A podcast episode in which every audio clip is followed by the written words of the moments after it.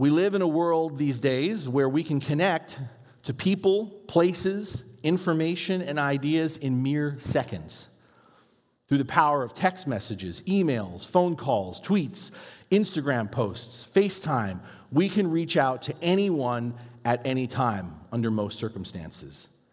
And yet, despite this, ironically, one of the challenges of our modern life is even as we're more connected than ever, we feel increasingly isolated from each other.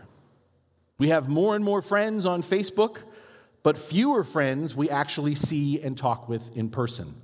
We are linked in all over the place, yet the rates of reported loneliness and depression are skyrocketing. We are connected to more sources of news and information and entertainment, and even to each other via email and social media, yet we seem to almost be drowning in information while simultaneously being starved for actual experience, particularly the experience of being in real relationship. And it's for this reason that I believe Jesus' self description in this passage and the invitation that he extends to us through it is perhaps more timely and more vital than ever. As we listen, as we reflect, and as we'll discuss on what Jesus offers his disciples here, what Jesus offers us, we will see that what Jesus offers to us is more than connection, more than the means of connection. Jesus offers us the means to sustain and nourish life, life to its full, fullness, life to its abundance, life to its fruitfulness. By now, I hope you have those Bibles open. If not, the words will be on the screen. We're reading again from the Gospel of John, chapter 15, starting in verse 1. The words of Jesus. Jesus said, I am the true vine, and my Father is the gardener. He cuts off every branch in me that bears no fruit, while every branch that does bear fruit, he prunes, so that it will be even more fruitful. You are already clean because of the word I have spoken to you. Remain in me, as I also remain in you. No branch can bear fruit by itself, it must remain in the vine. Neither can you bear fruit unless you remain in me. I am the vine, you are the branches. If you remain in me and I in you, you will bear much fruit. Apart from me, you can do nothing. If you do not remain in me, you are like a branch that is thrown away and withers. Such branches are picked up, thrown into the fire, and burned. If you remain in me, and my words remain in you, ask whatever you wish, and it will be done for you. This is to my Father's glory that you bear much fruit, showing yourselves to be my disciples. And this is the word of the Lord. Thanks be to God. So, as we enter into this conversation, I'd like to introduce my conversation partner for today. He is an elder of the church, not actively serving on council, but served for many, many years, not only as an elder on council, but as our council president. Can you please welcome Marlon Golnitz as he comes forward today?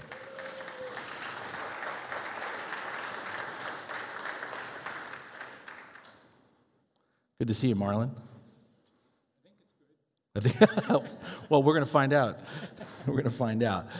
So, get to sit in a nice chair. That's true. That's true. And there's a little water here for you, too. So, if you haven't been a part of this, like I said, this is a, really a conversation that's built around three questions. And the first question is what I call the huh, what question. It's really what starts our conversation, which is the, it's about listening. It's about receiving and understanding the passage. And the question I always ask the people I meet with is what question do you have that will help you better understand this passage? And when we gather together, Marlon, your question got right to the heart of probably the, the, where I would go in terms of this passage. It's if you have your Bible still open, it's verse number three. And if you don't, I'll read it out loud. Jesus, in the midst of this metaphor about vine and branches, makes this statement to the disciples that are there. He says, You are already clean because of the word I have spoken to you. And Marlon's question was, what, is, what does that mean? What's going on there? It's a great question. And as a way to get to the answer, um, with Marlon, I, I kind of gave just a little bit of a quick understanding of this passage that, that ultimately leads to how I, would, how I understand what Jesus is getting at here. So I'm going to repeat that part of the conversation as we typically do. So, what I shared with Marlon is again, first we step back and we look at this passage. It's really important that we understand that a vineyard as a metaphor would really be a familiar one to Jesus' disciples on a couple of levels. If you've ever been to Israel, if you've gone with me or maybe someone else or on your own, vineyards dominate the landscape of Israel, especially in Galilee, where Jesus did a lot of his ministry. But even beyond that, the imagery of the vine has an Old Testament history, as if you read through the Old Testament, the vine as a metaphor comes up over and over again for the people of Israel in both positive and negative ways. The Old Testament pictures God's people as God's vineyard in places like Psalm 80, Isaiah chapter 5, Ezekiel 15. And it's this idea that God established Israel. He prepared a land for them, the promised land, and planted them there. And his intention, if you recall, for his people, for Israel, was for them to have an unbroken relationship with him and to bear good, life giving fruit for the sake of all the nations and all the world. We often think of they were to be a light to the nations, but another way to think of them, they were to be, they were to be the branches from the vine of God bearing fruit. But if you read a passage like Isaiah chapter 5, this didn't exactly happen for Israel. In Isaiah chapter 5, it's called the Song of the Unfaithful Vineyard, where God laments that Israel, instead of bearing grapes, grapes of justice specifically, Israel is bear, bearing wild grapes, bloodshed, injustice. So when Jesus says, I am the true vine here, he's pointing to this idea that he is the life source of the branches, but he is the true vine in, in the sense, in contrast to Israel. Jesus is the fulfillment of what Israel was meant to be. He's the one to whom Moses and the prophets pointed, the one who would bring good fruit. But when Jesus also says he's the true vine, true also has to do with Jesus' relationship to the Father, which he re- references over and over again. Here, he says, I'm the vine and the Father is the gardener.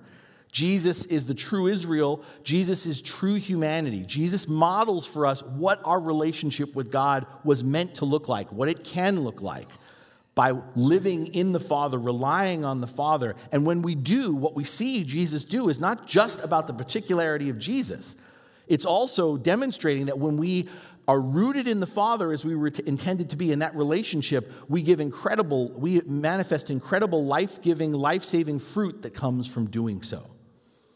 But as we break down this passage, getting to Marlon's question, one of the things we have to notice is Jesus talks over and over again about abiding. Remain in me, Jesus says. The actual word is abide. Abide in me as I abide in you. Jesus repeats that word abide in this passage something like eight times. And what's important to see about abiding is abiding involves this idea of a mutual union. Not only does the believer do we abide in Christ, but if you look carefully at verse 4, Jesus says he abides in us as well.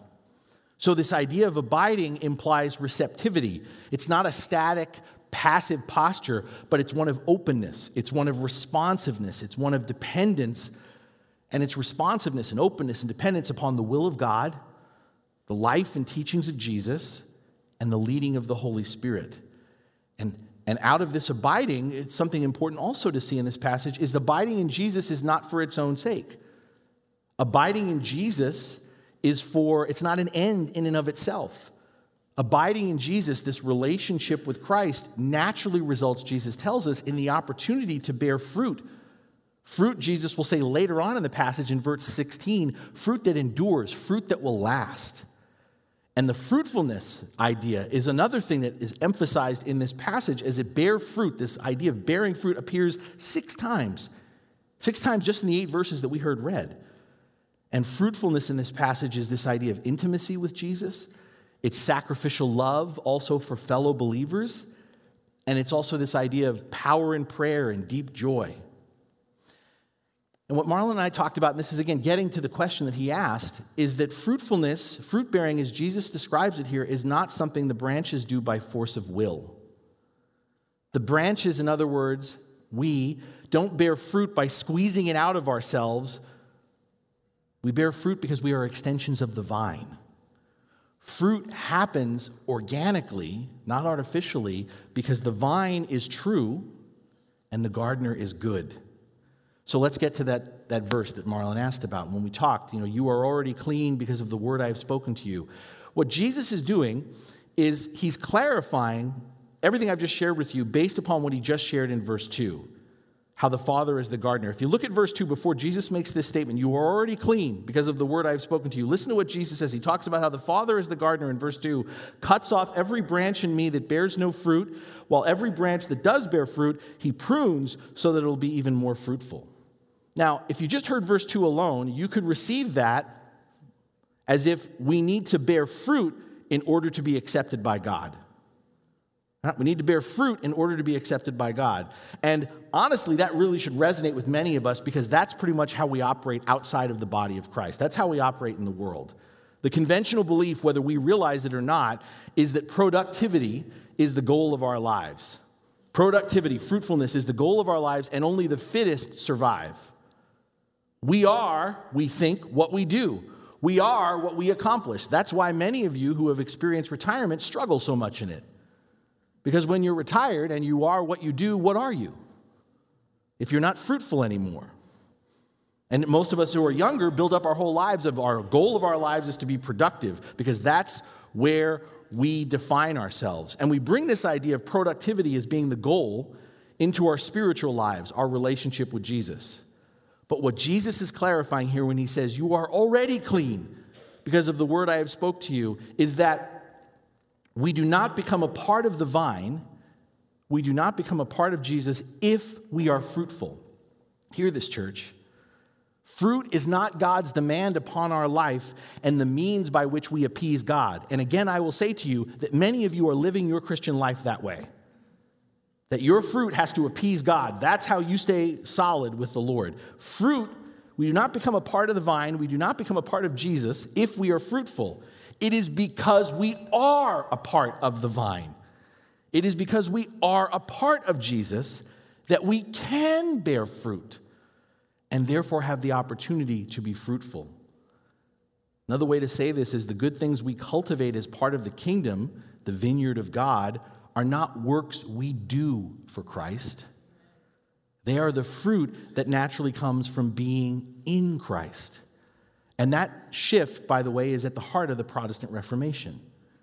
It's not about the works we do for Christ, it's about the works that come from being in Christ, the work that Jesus does in and through us. The problem with productivity as the sum or goal of our lives, that we are what we do, the problem with productivity is it doesn't really create deep, abiding, and intimate relationships, does it? If productivity is the measure of your worth or your measure of the worth of someone else, then ultimately that relationship is going to rise and fall on what can you do for me? What have you done for me lately? Productivity is the sum and goal of our lives, creates transactions, transactional relationships. And what does this look like in our faith? A transactional relationship. We've talked about this during this sermon series. Jesus is Lord and Savior when we need Him to be. When we need him to be, Jesus is Lord, Jesus is Savior. But otherwise, if we don't believe we need Jesus, then we're just fine on our own. That's transaction, a transactional relationship with Jesus. The church is filled when a national disaster happens. When tragedy strikes, these pews will not be empty because suddenly we need Jesus. And now he's Lord and Savior. But when everything settles down, when life is good again, the pews are not filled, are they? The people aren't here because we don't need Jesus right now. But with these words, Jesus is not talking about or demanding productivity. It's so important you, we hear this today. Jesus is not describing a transactional exchange. When he says, You are already clean because of the word I've spoken to you, he's not talking in terms of a transactional exchange. What he's assuring is, I have grafted you in, I have made you a part of me, therefore you can be fruitful. Jesus is describing and offering us a relationship of intimacy and dependence. And that's why, after he says in verse 3, you are already clean because of the word I have spoken to you. He goes right to these words in verse 4 Remain in me as I also remain in you. No branch can bear fruit by itself. It must remain, remain, not start, remain in the vine. And neither can you bear fruit unless you remain in me. So, the purpose of that, you've already been made clean by the word I've spoken to you is Jesus underscoring this idea of stay at home, like we talked about last week. Stay connected, stay in relationship with me. Don't Disconnect. Don't go off on your own. And when I shared this with you, Marlon, we talked about this, and this kind of, I'm, I'm, ex, I'm, excited for us to get to this part of the conversation. You asked a very pointed question. The next question in sharing this is kind of okay, and chewing on this, the so what question. What, what insights or connections are you making? And Marlon had a question. Do you remember what your question was in light of what we talked about? Well, basically, the question says, okay, how, how in today's world can you serve more? Or, and, and how can you actually get into, into what, what, what, what you think Christ meant when he said live his life? And, and in today's world, as you mentioned before, was so much more complicated. There's so much going on. Yeah, There's just so much going on in this world. The heart of this idea of a complicated world, what does fruit bearing look like? And, and, and again, you yeah. shared some, some, some thoughts about that. I would yeah. love for you to repeat that. I was wondering if I could back up a little bit. Sure. yeah. Uh, I want to back up to uh, a few weeks ago when Pastor Marv spoke, and he said, Sometimes you think somebody changed the words of a verse in the Bible when you read it again.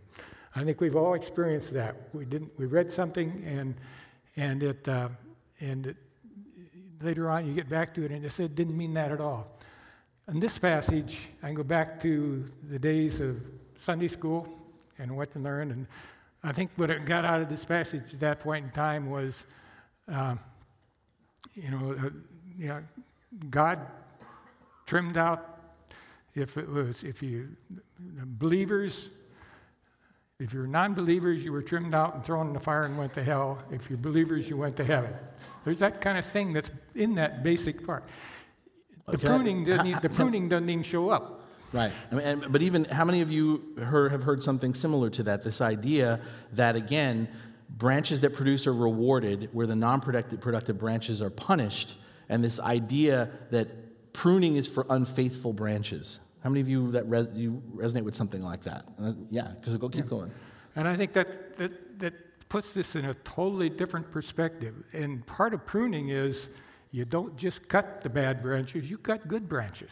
Well, and, and with you, that verse, if you didn't hear it, Jesus says, every branch, listen to this, because this is what exactly we're talking about, we miss. Every branch that bears fruit, he prunes to make it more fruitful. Yes.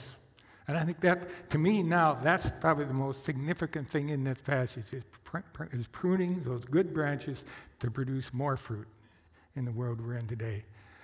Uh, Christ didn't come down here uh, to live among us to experience our life because he knew what our life was.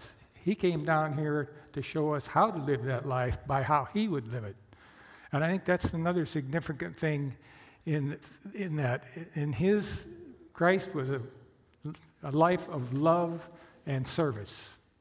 And that's what he wanted us to see. And that's why he was here to walk among us. And you, you mentioned before, abide. Uh, that's the one disappointing thing I have in the NIV translation is they use remain. To me, yeah, it kind of means the same thing, but abide is a much better word here. Because abide actually says is live. When you abide, you live. We live in Christ. We don't just remain believing in Him, we live in Him. And there's a big difference in that. can I, can, can, I stop for a second? Because I think what, something that you shared about this idea of pruning is so important for us to chew on for a little bit, and I'd love for you to share a little bit. Is this shift that we see a couple of things. First, the idea that pruning is not just reserved for unbelievers, it's not just for the bad, but that pruning is even for those of us who are being fruitful to make us more fruitful. And so, what that does, that shift, is this idea that God's pruning in our lives is actually not a punitive action, it's a loving one. Pruning's purpose, as Jesus describes it, is for more fruitfulness. And so, I think that's so important, and I wonder what your thoughts are on this because I think oftentimes we have this stereotypical view that whenever we experience pain or discomfort in this life, that God somehow is absent or God somehow is punishing us, right? God's doing this to me because I've done something wrong. And, and this is one of those passages that demonstrates that not all the pain and discomfort we experience in life, and I want to underscore that, not all the pain, some of the pain and discomfort we experience in life is because we make bad choices, right? But some of the pain and discomfort we experience in life is not a sign of God's displeasure. it's actually maybe a sign that God is working to mold and shape us to become the best that we can be. Do you resonate with that at all? I mean, how do you? Yes, I do. In fact, it takes down to uh, verse 7, introduce something else in here that, that, uh, that uh, to me, I didn't even, never, I knew it was there, I never associated it in the same passage. But that is, if you remain in me and my words in you remain in you, which is a repeat of what he said back in verse 3. He says, Ask whatever you wish, and it shall be given for you, or done for you. We know a lot of people have struggled with this in the answer to prayer. And, and, and sometimes those answers to the prayer are so disguised that you don't know what they are at the time. But when you really think later, you thought you weren't being answered, and find out, yeah, I did get an answer. It wasn't the one I expected. And sometimes it could be much later, and you look back and you say, my whole life changed. But it wasn't the answer I expected, but it was the answer that Christ knew I needed. Well, and, and would I you think al- that's, would, that's you, would you also say that that sometimes we misunderstand this verse in that we only li- we only remember part of it. Ask whatever you want in mm-hmm. my name, and it will be given to you. And and what's so important is, as you pointed out, this is Jesus says this in light of repeating the idea of abiding in Him. So putting those two thoughts together, the asking that Jesus says we can do can only come from abiding in Him. Does that make sense?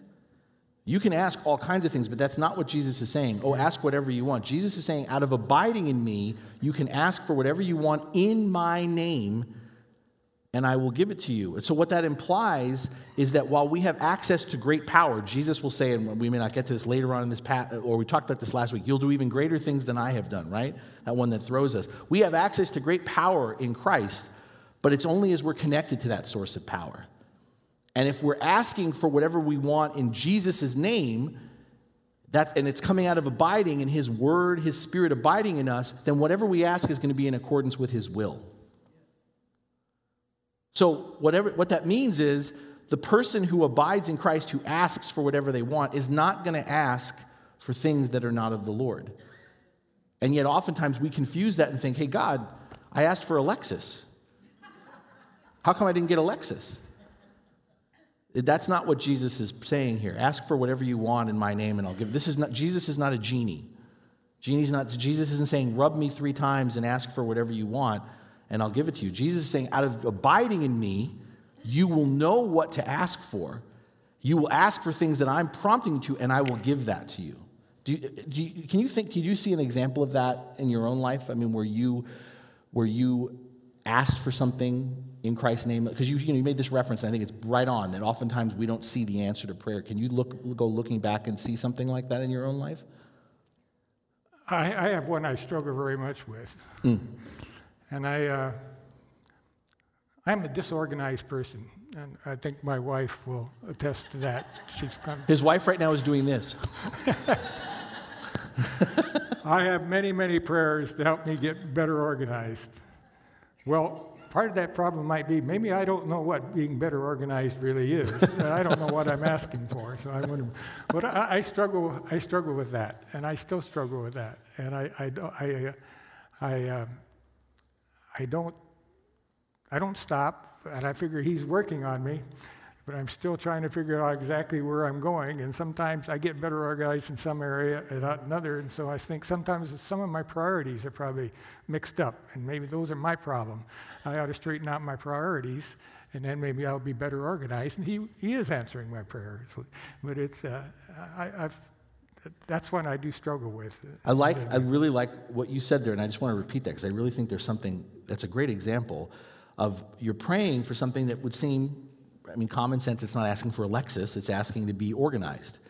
And yet, I love what you said that in that prayer for organization, you've never really received that prayer for organization as much as you've received, you're perceiving it more about being priorities. Mm-hmm.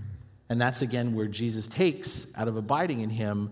Maybe we're look, it's not always necessarily we're asking for the wrong things. Sometimes it can be, I like the subtlety of what you're talking about. Sometimes it can be Jesus in answering that prayer helps us to see we're looking at it the wrong way. It's not so much about organization as it is about priorities, mm-hmm. right? And the priorities will, when the prior, and Jesus says that elsewhere, right? When the priorities are there, everything else will fall together. But we can get fixated on, well, I just need to be more organized. I mean, there are, how many of you are organized people? Raise your hand. I'm just curious so I can be jealous. How many of you are disorganized people like Marlon and I? Disorganized people can be fruitful. Organized people can be unfruitful. What's the, the common denominator? What, priorities. If your priorities in the right place, your organization, yeah, it might make it might get there a little bit smoother, but you may not, but you're still going to get there. If you're disorganized and your priorities are right, but if you're an organized person and your priorities are all wrong, guess what? Who cares? Who cares? That's a great example. I just lost a thought. It came right. well, well, talk. Go back. I'm, I'm, back. You got it. You got it. Okay. All right. That was cool. But, but, I, but I, I, want to go back to the service because um, mm. Christ was a life, lived a life of, of, of service, and probably just prior to this passage, he had gone through the disciples in the upper room, and we all go back to he washed their feet. The, probably the lowest in mind form of service is to wash somebody's feet. Dirty, stinky feet, which we've talked about before, that have been walking down roads where animals have been walking, and animals do something else when they walk. And so they're, they're dirty feet. And, so, and he just, he, he washed their feet. Um, we don't have to go around washing everybody's feet, but there are plenty of th- ways to serve out there that we need to think about. And, and, and I think setting priorities on, on how we go about our life is going to lead us to service and will lead us to opportunities to serve. And one of the things that gets in the way is, is, is to resist that, say, well, yeah, that would be, but. Well, now the priority comes in. Where is your priority? Uh, those are the things that you may think are getting in the way of serving might not be the right priorities. We need to think about that. Something you're but saying there that I think is really important, also, again, back to this passage, is this idea. I love how you're using the word serve to in the place of fruit. The fruit that Jesus talks about here is not fundamentally for us. And yet, how many of us hear this about being fruitful for us? I want fruit in my life. But branches don't live off of their own fruit. The fruit is for someone else, and this gets into Marlon's idea of service. So, what Jesus is invoking here when he talks about fruitfulness is not, wow, I'm going to have all this great fruit for me. No, it's, I'm going to have all this great fruit that I get to share, that I get to give to others. Again, back to how we often don't hear it that way, right? And what I think is so brilliant about this is it one, something that Marlon and I talked about that has to come into our mind when we hear these words from Jesus, when we hear about fruit, is Galatians chapter 5, where Paul talks about what? The fruit of the Spirit. And you guys remember that list of fruit love, joy, peace, patience, kindness, generosity, faithfulness, gentleness, self control. All that fruit is not for us, it's for the sake of other people. When you're gentle, it's good for you, but it's better for somebody else. When you're self controlled, it's good for you, but it's even better for someone else. When you're patient, good for you, but even better for someone else. And I, one of the things I just want to say before I give it back to you, Marlon, is in that list, I always have found it interesting in that list of, and it's not different fruit, it's more the flavors of the fruit. The number one in Paul's list is love. Did you notice that? Love is the first, and I will argue, most important fruit of the Spirit. Because Jesus says in this dialogue, and this gets back to foot washing, when he points back to it, that those who abide in him are filled with his love. They're filled in, with love for God. They're filled with love for God's children and for God's creation. Jesus will even go so far elsewhere to say that if you're filled with the love of God, if you abide in Jesus, you will be filled with love for your enemies. John will write elsewhere in his first letter God is love, and those who abide in love abide in God and God abides in them. All the other flavors of the fruit of the Spirit start with love. Love is the first and most important indicator of our spiritual health or whether we are abiding in Jesus. A thought just came to my mind mm. regarding to that is if you lived the greatest life, everything just went so well, and you were so productive uh, and, and and accomplish many things, If you didn't change somebody else's life for the better, was your life worth it? Wow. That, that, that just occurred to me now, really, when you think about that. No matter how good your life is, if you didn't make somebody else's life better, was your life really that good when you look at back at the life of Christ and the life He expected us to live? Um, I'm, I'm going to tell a couple stories. Um, when um, maybe I'll start with the one where Shirley and I, way back early uh, in our marriage, when we uh, I went to a school, Air Force school in Alabama for three months, and went home after that to South Dakota, which where I grew up for to spend Christmas in December, and uh, so we had three months worth of stuff in our car clothing, cooking utensils, and so forth, and whatever. And we also had our cat because cat had to go somewhere for three months, so we had it with her. And we were going from traveling between her parents' house and my parents' house, a 200 mile travel. And uh, this is back, and we're talking about the early, early 70s. In fact, because of the school, I know it was 1972. Um, and uh, we had a front wheel bearing go out on a, uh, on a highway. Uh, those of us who remember wheel bearings went out on cars a lot back in those days. it was just something automatically happened. Uh, the, uh, and we were sitting by the side of the road, and we would there's, there's a reasonable amount of traffic. Uh, it was a busy road, and cars would slow down to see us and then get close and then speed up and go on. And that went on for a while. And then later we got to realizing we had California plates and we were in South Dakota in the country. And that probably had some bearing upon that because back there, then, you know, California is where all the fruits and nuts were. and people didn't want to deal with the fruits and nuts, so that probably had some bearing upon that. But one woman stopped. Uh, she was a farm, farmer's wife on the way to take her eggs from her chickens to the market. So she had cases of eggs stacked in the back seat, and she had her dog in the car. And she was going. She stopped and found out we needed help, and she said, "Well, I'll take you to the next town, which is about 10, 12 miles away, and you can see what you can get help to go back and get the car. Uh, this is December, South Dakota, so it's cold, so we both went. Well, we both went. The cat had to go, so so here we are. She's got us, our cat, and her dog in the car, and they, and she took us, got us to a to a service station there, and then from there, she left us, and then they went back out, and we got the car, and eventually got back on our way. That was service.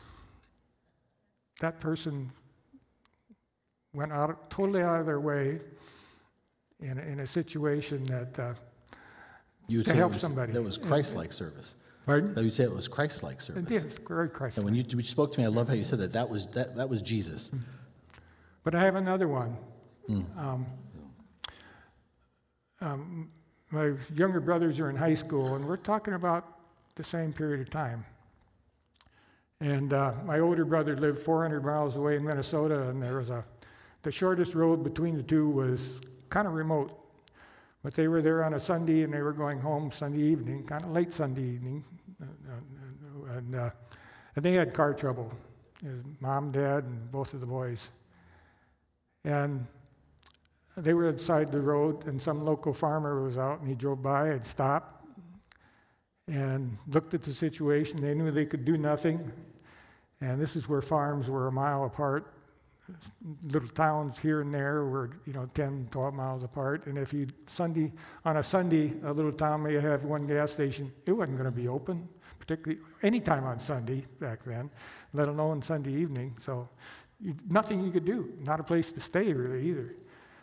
This farmer said, Here, take me back to my house.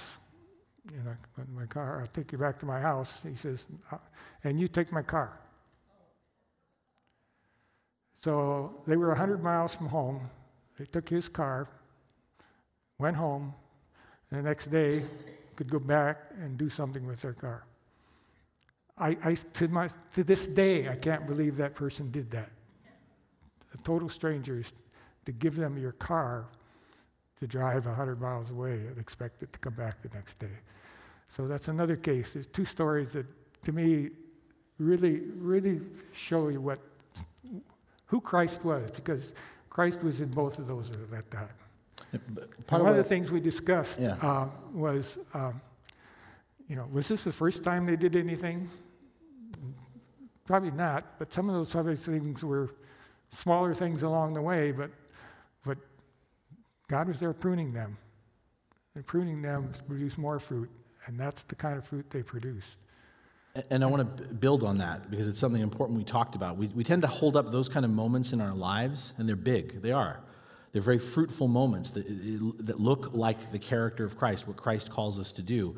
But something that's important to, when we look at that, that we often miss, is relating back to the passage fruit doesn't happen instantaneously.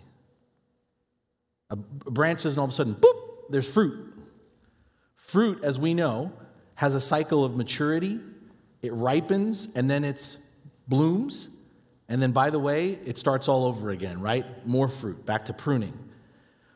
So, my point is, we tend to look at those moments of wow, and something that Marlon said then, and he even said now in a more complicated world of, I don't know if I could do that.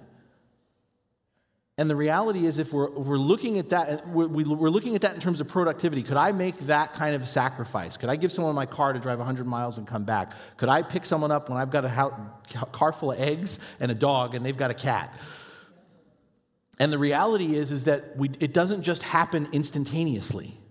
That's what Jesus is calling us to. Fruit doesn't just happen instantaneously, it's the little things you heard Marlon say that lead to the big things. Let me put this in another way part of what Jesus is trying to say here that is important to us for us to hear in light of the Protestant Reformation, because the Protestant Reformation has a very positive legacy, but I am also going to be critical of the Protestant Reformation. The Protestant Reformation saw a lot of abuse at the church, the Catholic Church at the time, and it was this idea that, hey, I don't need the church directing me. I've accepted Jesus. It's just, I just need Jesus. But what's come out of that in the Protestant church is this idea that I've accepted Jesus as my Lord and Savior, so I'm good to go.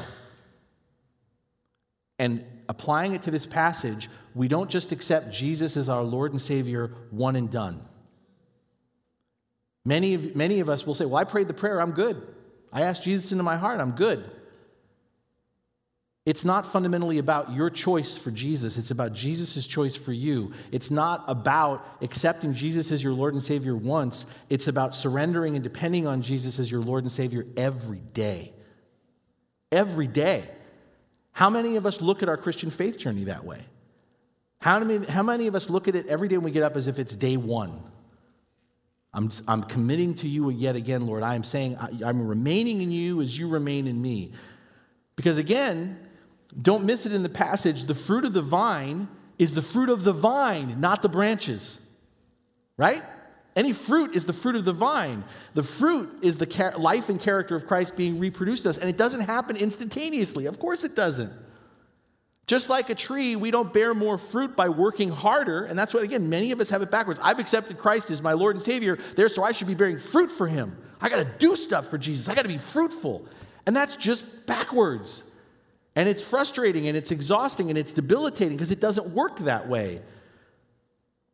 Our fruit comes by planting our roots deeper, by abiding in Jesus through that continual dependence, that con- constant reliance, through that persistent drawing of the power of the Holy Spirit. And it starts in small ways that seem like nothing, that ultimately get you to where, where everybody else is in a car passing by. And we don't know how many of those are followers of Jesus, but someone who is a follower of Jesus stops and says, You know what? I got eggs in the car and a cat. They've got a dog. This is really inconvenient for me, but this is what Christ, this is where you become sensitive to what Christ calls you to do. And not only sensitive to it, but you find the courage and the will to do it. This is where someone who has a car says, Take me home and take my car and drive 100 miles, and I'm going to trust you're going to bring my car back. I hear that story and I go, Would I hand someone the keys to my car and say, Yes, bring my car back? I'm not going to ask how many people here would raise their hand and say yes. But that doesn't happen, just just happen. That comes out of a, we can talk about, oh, all that I have and all that I are is because, all that I am and all that I have is because of God. I, God is the one who provides. But if you're not abiding in that in the smallest things in your life, then when the big moments come, when the fruit wants to burst, it's not going to happen. Fruit production is a natural consequence of staying connected. How many of us see that outside of our relationship with Christ? The friendships we have that bear fruit come from being connected. Marriages thrive and are fruitful when they're connected. When people grow apart, what happens? No fruit in a marriage. We're a part of our community. We take roots in our community. Fruitfulness happens in our community. When we stay in our home and we don't know our neighbors and we live in fear, no fruitfulness. You know, Marlon asked this question, and I love it, of bearing, he, those stories are back from the 70s. And what he didn't say when he shared those stories were, those were pretty incredible back in the 70s. I can't even imagine those happening today. Why is that? Because we're abiding more in the fear that is in our world. We are abiding more in the people who say, if you're not for us, you're against us. We're abiding more in the things that we hear and see around us rather than what Christ tells us. And so, of course, we look at any stranger as a possible threat. We look at any situation of pulling our car over by the side of the road as we're going to get killed. And some of you are going to go, Yes, but the story, but you don't know what happened. What are you abiding in? The news? Or are you abiding in Christ?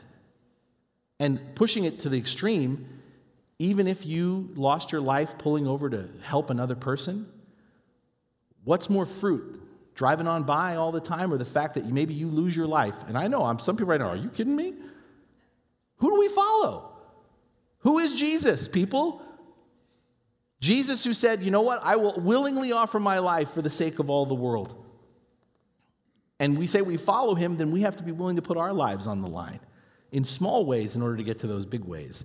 We can't choose whether or not we produce fruit. We can't choose that. But we can choose whether or not we abide. We can choose whether or not we abide. Marlon, I want to ask you something as we're getting near the end of the time. We're talking about the Protestant Reformation, and I want to just briefly touch on this. That there's this idea of that we're following Jesus is, is indicated by our fruit and I want to look at the fruit of the Protestant Reformation in one thing. Some, one verse stands out to me here, and I want to know your take on it. Jesus says, Apart from me, you can do nothing. And yet, one of the legacies of the Protestant Reformation, there's a lot of good things, I want to make that very clear, but one of the bad legacies of the Protestant Reformation is we are more fractured as the church than we have ever been before. I can't even count how many denominations, offshoots there are. We, have, we are practiced as Protestants. If we don't like it, we'll form our own church. We'll create our own church. How many Lutheran branches are there? Alone. And so, what I'm asking you is when Jesus says, Apart from me, you can do nothing, and yet at the same time, many of us lament about the lack of fruit in the body of Christ. Here's my question, Marlon. I want to know what you think. Is our lack of unity part of the reason for our lack of fruit as the body of Christ? Do you think that we have we have in this for the sake for the sake of things that are important that are on that banner behind us not to say that those are not important and matter but we have sacrificed unity and because we have sacrificed unity in Christ that is why we are not as fruit bearing as we could be as the church. What do you think? I think so. I think one of the things that uh, that just my mind is tripping again. Uh, I, have got a note at the bottom of the paper, and I'm going to read it because Shirley told, said, mentioned it in the car. Said, "Give me a minute to let the Holy Spirit speak," and I guess I need that minute. Mm. Um, we're fractured, fractured because the uh, we, we, we, we focus on what we want, I think we focus on what we think is good for our life without figuring out, remembering where we are in Christ. And, and that leads us to, you know, being, uh, we, we, we kind of nitpick things. And I think that's what's fracturing all of the, all of the churches, which is fractured. And you asked me um, the other day when we got together. He said, You asked me if the Reformation was good or bad. And I said both. The answer probably should have been yes, but that's both. It, it's, it's both.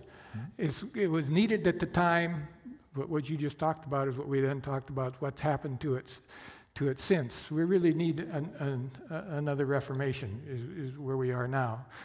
But that would only, uh, with, with the world we're in, I, don't know how that would work.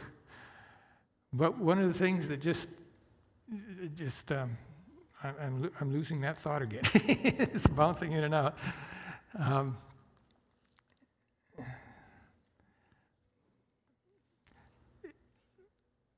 how many church, when you when you look at churches that you go to a church website and you look at that church and see how they describe themselves often you will see the words bible based why isn't that every church? Why does a church have to distinguish itself today to say that it's bible centered or bible based that's what the church is about. And why do you have to advertise that you're Bible based? That gives you an indication how man has drifted away from Christ in a lot of what we're doing, and we, have lost track of that top of that thing. Christ alone, well, and Word I'll, alone. And I'll go a little bit further. With rare exception, most churches that put Bible based, all churches would, would, would say they are working out of their understanding of the Bible. Yeah. So saying you're Bible based is actually saying something more than just that. It's saying, we're Bible based based on our understanding of the Bible. Yeah. and this is where we go, well, if it's not our understanding, then you're not Bible based. Really? Where do we get that from? I mean, again, we're falling back into, like you said, the very thing that Jesus is dealing with, where he's got different factions who are like, well, that's not how we understand the scriptures. That's not how we understand the scriptures. And Jesus, in the midst of that, says the unity in the midst of that diversity is important. Look at the people that Jesus called as his first disciples. Was that a unified group of people? And yet, we sacrifice unity because we because again of things like that where we say we're bible based and, and that sounds so great. We're bible based but like you said every church is bible based what you're really saying is we're, ba- we're based in our interpretation of the bible. Mm-hmm. i i want to go back yeah. maybe to the end. One thing i want a commercial i'm i don't know how many i'm a the chosen fan. I don't know how many of you have watched the chosen. If you haven't do it it takes Christ, puts him here on earth in the life he lived. It's based on the Bible. It doesn't counter anything in the Bible, but it adds to it. It shows how he may have lived and what may have gone on around him. And if you really wonder, it, to me, visuals do a lot for me. And when you see how he, how Dallas Jenkins, who wrote, produced, and, and the, the, uh, the series, how he's attacked that, it wakes you up. It really says, here's what Christ is. That's who we should be. That's the message that comes in there. That's the life we should live. And because, and, and, and so uh, I really encourage that because uh, to me, it, it's a, it totally changes your perspective and it makes you want to go out and live that life. Mm. I think they're very, very simple. It's, you know, it's, they're working on the fourth series so there's, there's uh, uh, already, so, so uh, uh, there's plenty there to go look at, but mm. go look at it. Marlon, we've gone a little long, so I need to wrap it up. I want to thank you for talking with me today. I think there's so much more in these conversations we could talk about, and I hope that it leads to conversations among our community. So I'm going to close this out by just again underscoring this idea that Jesus says that apart from me, you can do nothing. And when we chew on that, that doesn't, I don't think that that functionally seems true to us at first that apart from Jesus, we can do nothing. I mean, there are many people doing many good things apart from Jesus, doing worthwhile things for their families, for their community, for their world. But they're not us. We're not trying to do good things, brothers and sisters in Christ. We're trying to do Jesus things. We're trying to help usher in God's kingdom. And we can't do that apart from Jesus. We can't be the people God is calling us to be individually or as a church apart from Jesus. We can't actually do anything worthwhile for God. And this is a radical statement, but it's not mine, it's Jesus's. We can't do anything truly worthwhile for God and the world that God loves apart from Jesus. Being unconnected to Jesus is being cut off from the source of our life. Without our connection to Jesus, we are completely dependent upon our own resources and we're going to bear little or no lasting fruit. We might produce growth, we might produce fruit, but that growth and that fruit, apart from Jesus, fundamentally is going to die and not be resurrected.